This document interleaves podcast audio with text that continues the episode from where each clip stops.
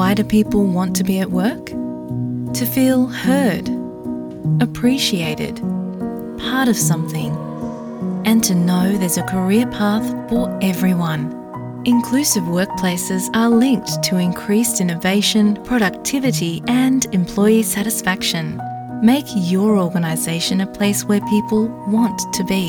For inclusion and diversity training, visit inclusion program.com.au. આપ છો SBS radio ગુજરાતીની સાથે. નમસ્કાર, શુક્રવાર તેરમી મે બે હજાર બાવીસના મુખ્ય સમાચાર આપ સાંભળી રહ્યા છો. નીતલ દેસાઈ પાસેથી SBS ગુજરાતી પર.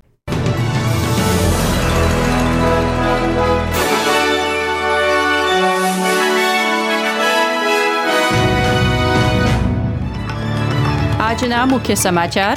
ક્વીન્સલેન્ડમાં છેલ્લા છ મહિનામાં છઠ્ઠી વાર પૂરની પરિસ્થિતિ નતાશા ફાઇલ્સ નોર્ધન ટેરેટરીના નવા મુખ્યપ્રધાન અને પ્રદેશના ઇતિહાસમાં બીજા મહિલા મુખ્યપ્રધાન બન્યા. સ્કોટ મોરિસને જો ફરીથી ચૂંટાય તો નેતૃત્વ શૈલી બદલવાનું વચન આપ્યું.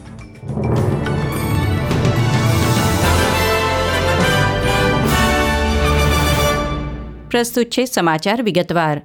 ક્વીન્સલેન્ડના દક્ષિણ પૂર્વમાં આવેલા વાવાઝોડાએ ભારે તબાહી મચાવી છે. આખા રાજ્યને હાઈ એલર્ટ પર મૂકવામાં આવ્યું છે.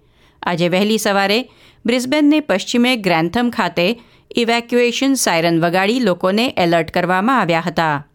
લોકયર ક્રીકમાં પાણી ઝડપથી મોટા પૂરના સ્તરે વધી રહ્યું હોવાનું જણાવવામાં આવ્યું.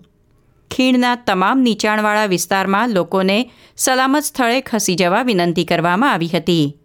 બ્રિસ્બેન સિટી કાઉન્સિલે ફેરી સેવાઓને સ્થગિત કરી દીધી અને રેતીની થેલીઓ આપવા માટે કેન્દ્રો પણ ખોલ્યા છે.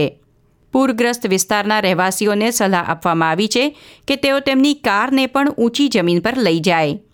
રાજ્યમાં સિત્તેરથી વધુ શાળાઓ આજે બંધ રાખવામાં આવી છે. ફાયર એન્ડ ઇમરજન્સી સર્વિસીસ ટીમોએ અત્યાર સુધીમાં સમગ્ર દક્ષિણ ક્વીન્સલેન્ડમાં સાત બચાવ કામગીરી અને સહાય માટે સાતસોથી વધુ ફોન કોલ લીધા છે. ક્વીન્સલેન્ડ માટે ડિસેમ્બર બે હજાર એકવીસથી સતત છઠ્ઠી વાર પૂરની પરિસ્થિતિ સર્જાઈ છે. પેથોલોજી ઉત્પાદકોએ રેપિડ એન્ટીજન કોવિડ ટેસ્ટ જેવા જ રેપિડ ફ્લૂ ટેસ્ટ વિકસાવવાની અપીલ કરી છે. ઓસ્ટ્રેલિયામાં આવી રહેલા શિયાળા દરમિયાન ઇન્ફ્લુએન્ઝાના કેસમાં ભયાનક ઉછાળો આવવાની આગાહી છે અને સાથે જ કોરોના વાયરસના કેસમાં પણ વધારો થવાની શક્યતા છે. પેથોલોજી ટેકનોલોજી ઓસ્ટ્રેલિયાના સીઈઓ ડીન વ્હાઇટિંગ કહે છે કે લોકો ઝડપી ટેસ્ટ કિટથી હવે પરિચિત થઈ ગયા છે. તેથી રેપિડ ફ્લૂ ટેસ્ટ આરોગ્ય કર્મચારીઓને દર્દીઓને કઈ સારવારની જરૂર છે તે ઝડપથી નક્કી કરવામાં મદદ કરી શકે છે. તેમનું કહેવું છે કે જો સરકાર માત્ર ટેકનોલોજી વિકસાવવા માટે પણ મંજૂરી આપે, તો કોવિડ નાઇન્ટીન રોગચાળામાંથી શીખવા મળેલા પાઠને ફ્લૂ અને અન્ય બીમારીઓમાં પણ લાગુ કરવાની આ તક છે. શુક્રવારે ઓસ્ટ્રેલિયામાં પિસ્તાલીસ કોવિડ દર્દીના મૃત્યુ નોંધાયા છે.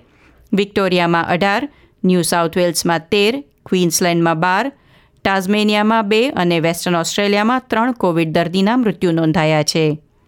વેસ્ટર્ન ઓસ્ટ્રેલિયામાં આજે પંદર હજાર પાંચસો પાસઠ નવા ચેપ નોંધાયા, જે છેલ્લા બે દિવસ કરતાં ઓછી સંખ્યા છે.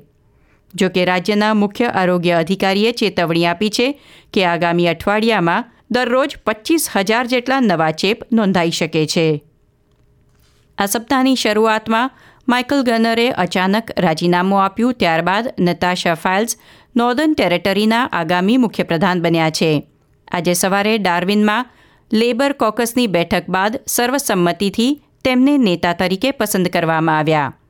તેતાળીસ વર્ષીય નતાશા નોર્ધન ટેરેટરીના બીજા મહિલા મુખ્યપ્રધાન બન્યા. તેઓ સરકારી કારોબારી સમિતિના નેતા છે અને બે હજાર સોળથી નોર્ધન ટેરેટરીના આરોગ્ય પ્રધાન રહ્યા છે.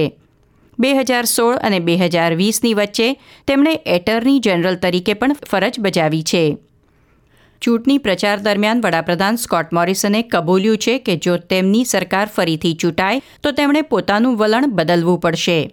કેટલાક સાંસદોએ વડાપ્રધાન પર ધમકી ભર્યા વર્તન અને દાદાગીરીના આરોપ મૂક્યા છે અને ફ્રાન્સના પ્રમુખે સ્કોટ મોરિસન પર જૂઠું બોલવાનો આરોપ પણ મૂક્યો હતો.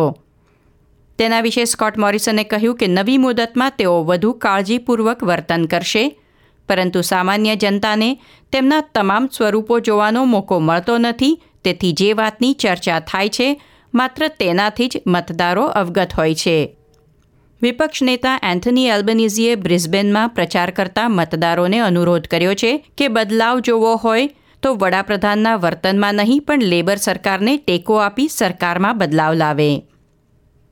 આંતરરાષ્ટ્રીય સમાચારોમાં શ્રીલંકાના વરિષ્ઠ વિપક્ષ સાંસદ રાનિલ વિક્રમસિંઘે છઠ્ઠી વખત શ્રીલંકાના વડાપ્રધાન બન્યા છે.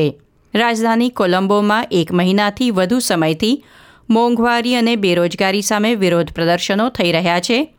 નવા વડાપ્રધાન તરીકે રાનિલ વિક્રમસિંઘેની નિમણૂક વિશે મોટાભાગે શ્રીલંકામાં નિરાશા જોવા મળી છે.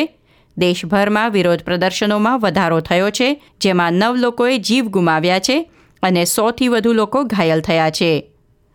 ઓસ્ટ્રેલિયાની ક્રિકેટ ટીમ જૂન મહિનામાં ત્રણ ટી ટ્વેન્ટી અને પાંચ વન ડે રમવા શ્રીલંકા જવાની છે. તે અગાઉ આજે તમામ ક્રિકેટરોને શ્રીલંકામાં ચાલી રહેલ વિરોધ પ્રદર્શનો અને અશાંતિ વિશે વિગતવાર માહિતી પૂરી પાડવામાં આવી છે.